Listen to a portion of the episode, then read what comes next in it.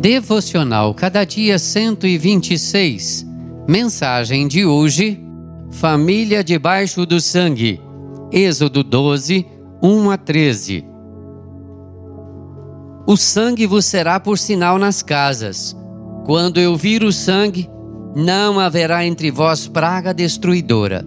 Êxodo 12, 13. A Páscoa marcou a saída do povo de Israel da escravidão do Egito. Nove pragas já haviam assolado a terra de Faraó. Agora, na décima praga, os primogênitos do Egito seriam mortos. Deus ordenou que os hebreus matassem um cordeiro por família e colocassem o sangue no batente das portas. Ao ver o sangue, o Senhor passaria por cima e ali não aplicaria o juízo. Assim, naquela noite do juízo, a morte visitou a casa de todos os egípcios desde o palácio de Faraó até os casebres mais humildes. Os hebreus, entretanto, foram poupados da morte. Esse episódio aponta para a cruz. Os hebreus não foram poupados porque eram melhores, nem os primogênitos egípcios morreram porque eram piores.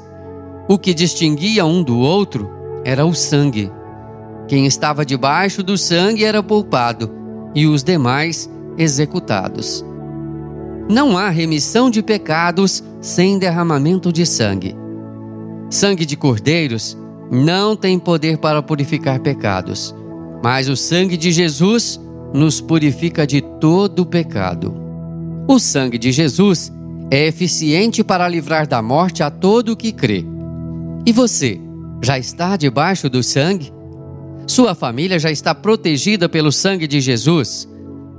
É pela morte de Jesus que temos vida.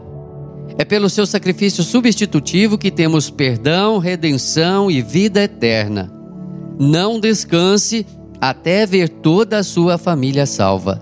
Que o Senhor nos abençoe e que o sangue de Jesus cubra todas as nossas famílias. Oramos em nome de Jesus. Amém. Texto do Reverendo Hernandes Dias Lopes, por Renato Mota.